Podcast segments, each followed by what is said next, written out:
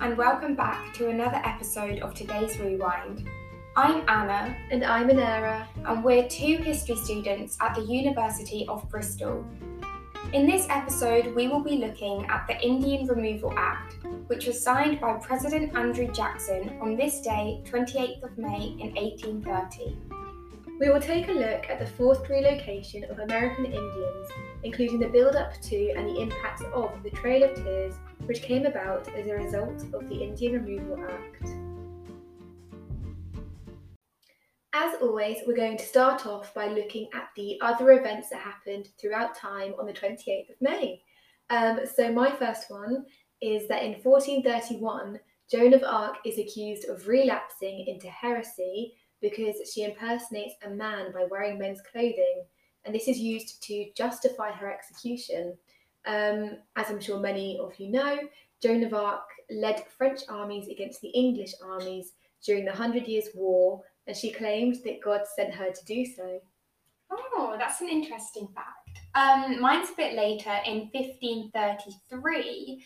The Archbishop of Canterbury voids the marriage of King Henry VIII of England and Anne Boleyn. The famous marriage. Um, yeah, that's. I think that's an interesting one too. I was listening to a podcast last night actually about Anne Boleyn and how um, lots of people thought she could have been a witch. Um, oh, mainly because of her sixth finger, which I feel like that was the first thing I learned about the Tudors, um, with her sixth finger. But yeah, that was in 1533. so quite soon after that, in 1558, the Spanish Armada set sail from Lisbon, heading to the English Channel. And again, I'm sure many people know this. This is quite a widely known topic of history, but the Armada is defeated by England, and an important factor in this was the fact that winds blew the Spanish ships northwards. Yeah, I love the sort of victory story of the Spanish Armada. Um, in 1742, this really surprised me because the first indoor swimming pool opened Oh wow! really early. Do you want to have a guess where it was? Oh, okay. Which country? Think close to home. Oh, I'll say UK. Yeah. Um, I'll guess London. Yeah. I think yeah. um, yeah, in London. Um, my next one, we're really jumping now to 1952. The women of Greece are given the right to vote. That's late. That's really late. That must. Yeah. later than that. Well, I say us, the UK. But um, yeah, and also, well, it, got me thinking of Greece. And I was thinking, me and the other night, me and Anera went to a Greek restaurant. um, yeah, because I just love Greek food. It's good. My, do you want to know my favourite Greek dish? I do. I do want to. I don't know if I've ever told you this. It's moussaka. Oh, Have you- do you know it? I do. I don't know if I've tried it though. Oh my gosh, I make it. I can make it. You're for gonna you. have to make it for me. I'll make it for you. But yeah, the women of Greece are given the right to vote in 1952.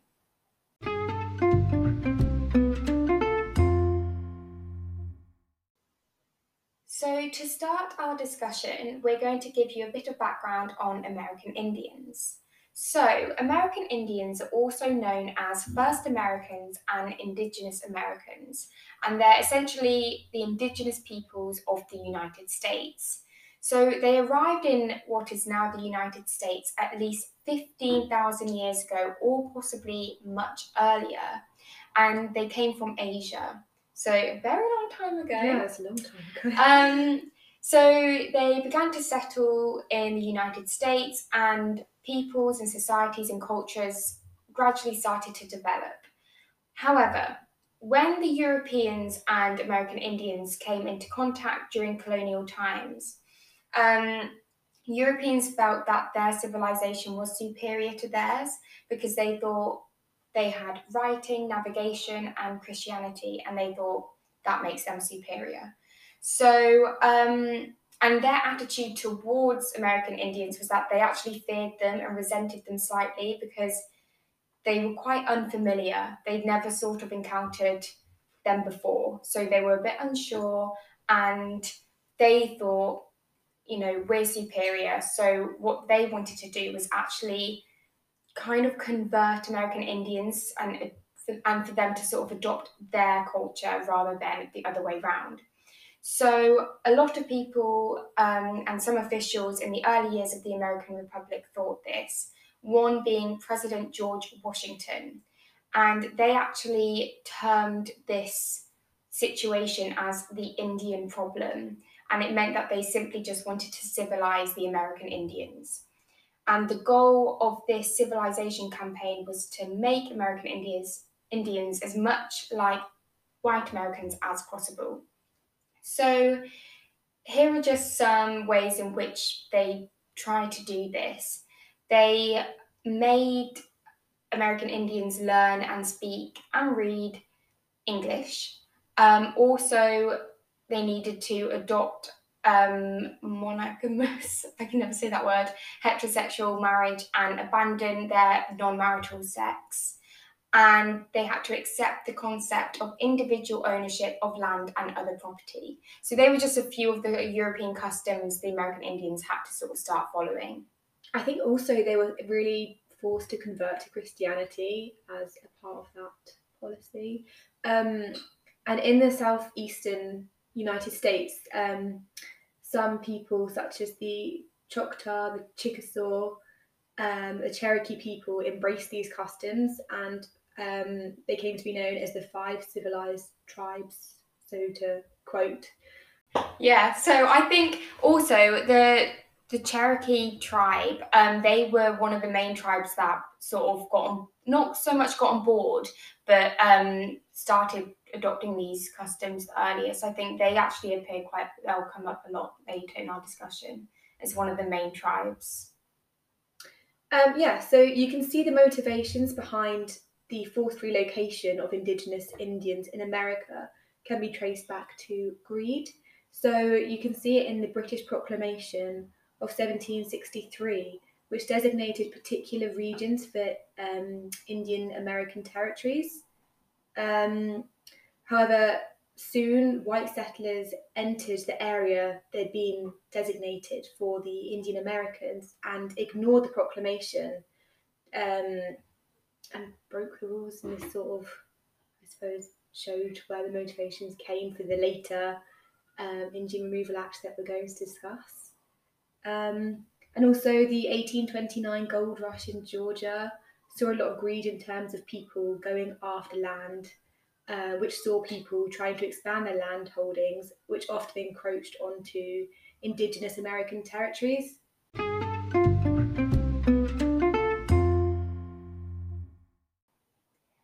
Now we're going to talk about the event of this episode, the Indian Removal Act, that was signed on this day in 1830 by President Andrew Jackson. So, in his 1829 inaugural address, President Andrew Jackson created this policy that would force American Indians to relocate from their homes, which was endorsed when it was signed the following year on this date, um, which is when the Congress passed the Indian Removal Act. Um, the act saw the federal government exchange native held land in Mississippi for land in the West in what was called the Indian Colonization Zone, um, which was an area that America had required in the Louisiana Purchase. Um, this had been following land speculators demanding that Congress give the states the control of all real property which was owned by tribes and their members. This was a position that was supported by President Andrew Jackson, and he supported what was known as Indian removal. Um, Jackson was an army general and had spent many years fighting a brutal campaign against the Creeks in Georgia and Alabama. Um, these campaigns resulted in the transfer of hundreds of thousands of acres of land from American Indian nations to white farmers. And as president, he continued this policy um, the Indian Removal Act required the government to make treaties that were fair and peaceful, but these were often not. This was not the case, and um, these terms were often ignored, and the forced removal of American Indians was often commonplace. Yeah, because yeah, like you said, the law it was said, you know, do it peacefully, fairly, but President Jackson and his government just ignored that regularly. Yeah, it doesn't seem like he had much consideration. For... No, he was pretty hypocritical. Yeah. So it wasn't as peaceful as um, it said. In fact, it was quite the opposite. Um, the act was actually really controversial. Many really supported it, specifically in the South. It was really strongly supported in the South, especially in Georgia, which was the largest state in 1802. And Georgia was actually involved in a dispute with the Cherokee, as we said earlier, one of the main tribes. Um, and President Jackson hoped that the removal would resolve uh, the Georgia crisis. Um, and then other people who supported it were also northwestern, the northwestern population as well as as well as the south. But then obviously there were quite a few who opposed it. Obviously, the native tribes completely opposed it, and also the Whig Party, and also many Christian missionaries pro- protested against it. Most notably, there was a missionary organizer, Jeremiah Evarts. I don't know if that's how you pronounce it, but overall, the Removal Act was passed only after a bitter debate in Congress. And as we keep mentioning, the Cherokee tribe worked really hard to try and stop this relocation, but unfortunately were unsuccessful.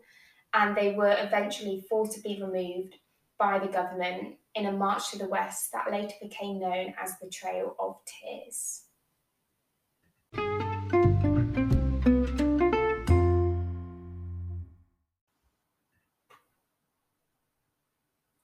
Uh, so now we're going to talk about the Trail of Tears, which happened as a result of the Indian Removal Act.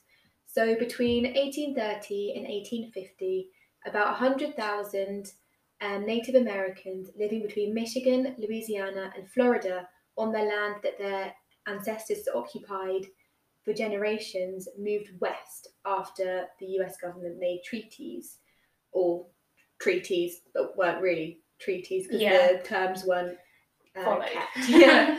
Um, and the journey that they made west is known as the Trail of Tears.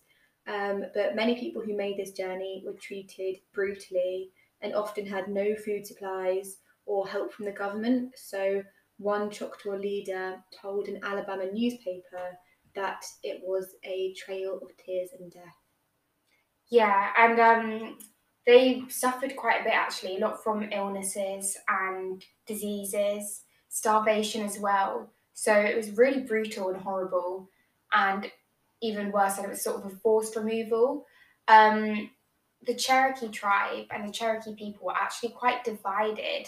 They weren't sure what was the best way to handle the government's determination to get its hands on their territory.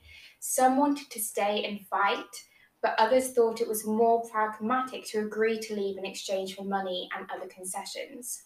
So in 1835, a few self appointed representatives of the Cherokee Nation negotiated the Treaty of New Echota, which traded all Cherokee land east of the Mississippi for $5 million, relocation assistance, and compensation for lost property. So that was what they offered, and the federal government were quite pleased with it. They said, yeah. Um, and that treaty was sort of a done deal.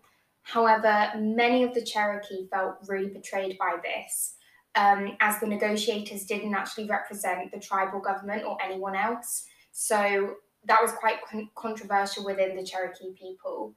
Um, but then by 1838, sorry, only about 2,000 Cherokees had left their Georgia homeland for Indian Territory. And it then meant the government sort of stepped in and got 7,000 soldiers to really like push them to move along.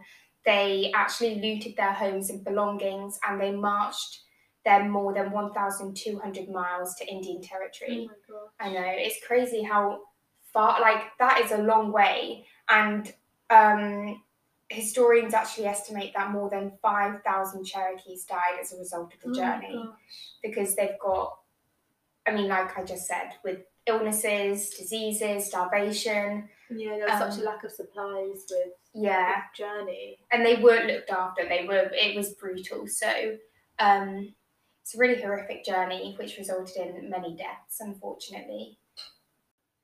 So the federal government promised that their new land would remain unmolested forever. But the federal government did not fulfill this promise either, as the line of white settlement pushed further westward, what was known as the Indian country, it just eventually shrank and shrank to the point that in 1907, Oklahoma became a state and Indian territory was gone for good. Overall, the Trail of Tears was over 5,043 miles long and covered nine states. So those nine states were Alabama, Arkansas, Georgia, Illinois, Kentucky, Missouri, North Carolina, Oklahoma, and Tennessee. Yeah, so it's really, really long distance. Yeah, I can't actually imagine what 5,000 miles looks like. exactly. I mean, running 10k is enough for me. That is too far. Oh, in kilometres, it's just over 8,000 for anyone who. That's yeah. I'm. than- I work better in So do. I. I don't really know what a mile is if I'm honest. No. Um, so today, the Trail of Tears National Historic Trail is run by the National Park Service, and portions of it are accessible on foot, by horse, by bicycle, or by car. I would actually really find it quite interesting to go. Yeah. See the history there. Yeah, and it kind of walking through what thousands of American Indians were sort of forced to meet. I mean, it's a sad history, but a really important one as well. Maybe we should arrange a trip to go and visit.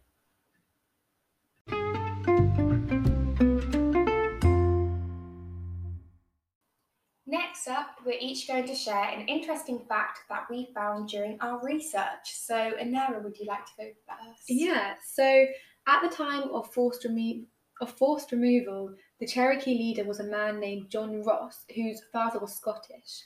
Um, and John Ross was only one eighth Cherokee, but he was a strong leader and fought hard, and his allegiances stayed with Cherokee. That's weird. He's Yeah. only an eight. I know. It's You'd nice that he sympathised. Yeah, but you think if he was the one like a leader, he'd have full. Yeah, that's so, true. Yeah, so yeah. Well, mine is um, they're war related. So first one is about World War One. Even though they were not citizens, over eight thousand American Indians served during Oh, World wow. War One. I know, That's They- a lot of people. and they didn't have citizenship at that I'm point. surprised at that. Yeah. And then the next one is about World War Two.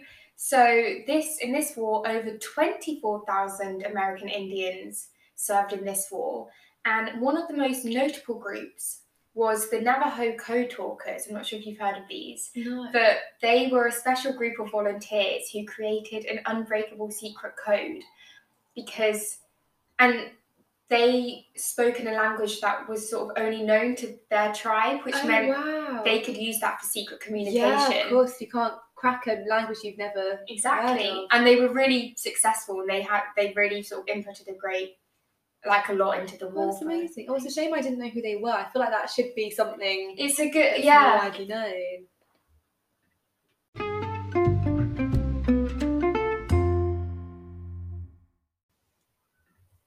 Now we're going to play our game of true or false. So As always.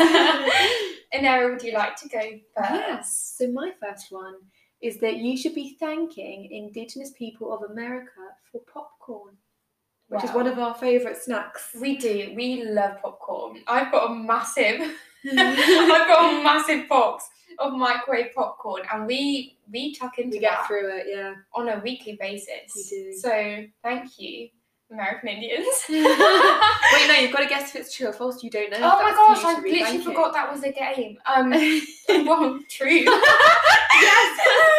okay, good. Thank They, um, you. they were the first people to domesticate the strain of maize, which produces popcorn, thousands of years ago. So Oh, yeah. I actually love popcorn. I'm not even kidding. So that's I appreciate that. But, yeah. So my first one is uh, the groups of American Indians tribes spoke different languages. It is estimated that there were many languages. Uh, there, there were 600 different dialects like wow, among their languages. True or false? sounds like a lot, but I'm gonna guess true. Correct. It is true. Ah. 600. Wow, That's loads. that is low. um, okay, so my next one is that the mohawk hairstyle is named after one of the tribes. Your mohawk hairstyle. Um, I'm going to say true. Yes, it's named after the Mohawk tribe. Did they have mohawks then? Um, it's yeah. This says they like to keep one side of their scalp cleanly shaven, Oh, while the other painted a bright colour. So yeah, I guess so. You know, I don't see many people with moha- mohawks anymore. No, I don't. You know what? Maybe we should bring them back in, Yeah. in like in, in respect to the American Indians. Um, so my next one is today there are only 200 recognized tribes in the United States. True. There's actually over 500. Wow. Which is, I mean, maybe that is quite a lot, I guess. Yeah, fi- over 500. sounds like a lot, but I don't know. and also, I um, guess it depends how big a tribe is. True. Yeah, that's true. Don't know the full information there. No. Okay, so my next one is that Native Americans gained citizenship after World War Two. I'm going to say false. Yeah, it's false. It was um, after World War One in 1924 as a part of the Indian Citizenship Act, also known as the Snyder Act, uh, which granted full full U.S. citizenship to the indigenous people of America, which was in Yeah. part because of their role in World War One. To be honest, I do remember learning that at A level, and that's the only reason I knew. I remember the Indian Citizenship Act. Um, so my final one, it's not so much uh, true or false. I made a little game Oh, for you to play. Okay. so many American Indian words have entered the English language. I'm going to give you a list of them. You're going to say true, like if you think Okay. they have come from American Indians or not. All right. Okay. Are you ready for your I'm first ready. one? I'm ready. Chili. Yeah, I think it did. Correct. It did. Next one. Celery. Oh, also random. I'm going yeah. You'll note that it's all kind of food related. Okay. Incorrect. Celery was just Oh. one I made up. oh, it's a random one to throw in there. there are some random ones in here. Okay. Okay. Chocolate. Yeah. Yeah, that's correct. we are also eating chocolate as We we record this. So inspired by that. Um, guacamole. Yeah. Yeah, but I this really surprised me because I this may be really dumb of me, but I thought guacamole was a really recent, like more modern actually, thing. Yeah. So yeah, Yeah, I don't know. onion. Mm, yeah. No, I think I've guessed To two be for them fair. I'm gonna have to. it's incorrect, but I mean it's very 50-50 because it's all food related. Yeah. Avocado. Oh, because of guacamole, maybe. Yeah. It's actually another Oh, one I just no. made up, but I put it in there because A of guacamole.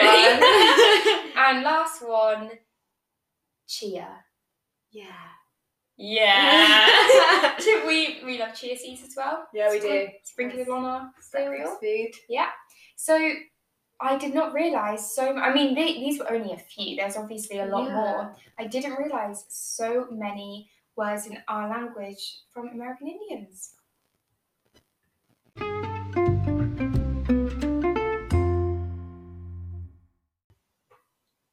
Um, next up, we're going to look at some frequently asked questions on the topic. So I'm going to start off by looking at some frequently asked questions about the Trail of Tears and Indian Removal Act specifically. So my first question was, why was the Trail of Tears so bad?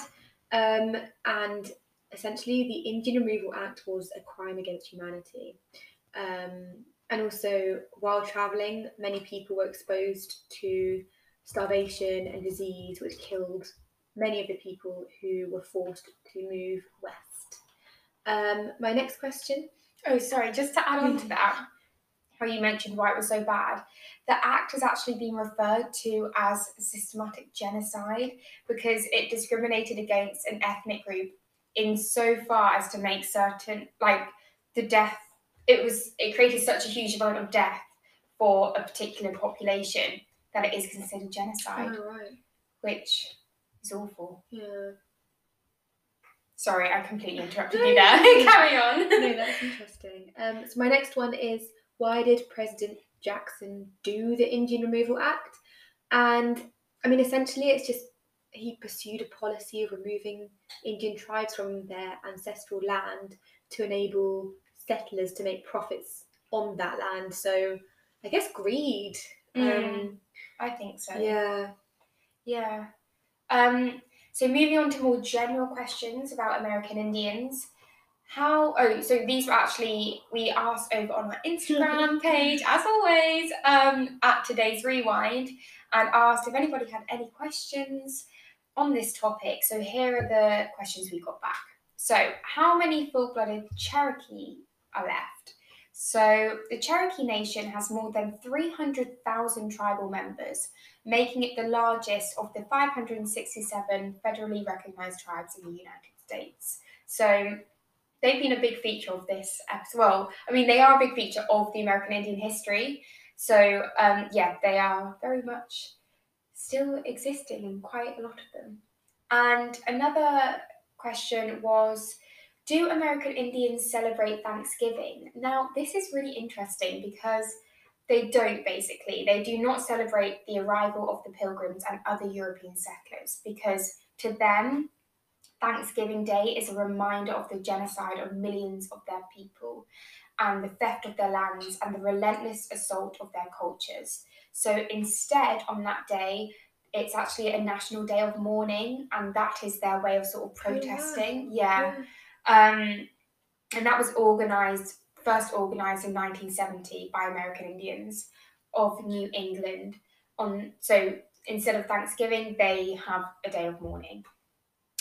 Um, so my next question uh, from our Instagram is what did uh, Native Americans wear? So traditionally they wore buckskin clothing, uh, which is very hard wearing and made of different types of deerskin. They make that into different types of clothes. Yeah. Um, and they also used porcupine hairs to make hairbrushes. Oh wow! And sometimes a stick was cut into the right shape and frayed at the edges to make a toothbrush. Oh, So they really utilised their resources around them. and another question was, what did they eat? So the three staples of American Indian food are corn, squash, and beans. And other foods that have been widely used in American Indian culture includes greens, deer meat, they clearly like the deers, uh, deer, sorry, and berries, pumpkin, and wild rice. So that is their sort of diet, I guess.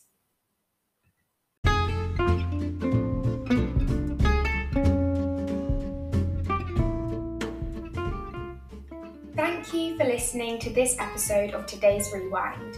We really enjoyed researching this topic and learning more about an important part of American history. Stay tuned to see what event we discuss in our next episode, and be sure to check out our Instagram at today's rewind to keep updated. Thanks for listening.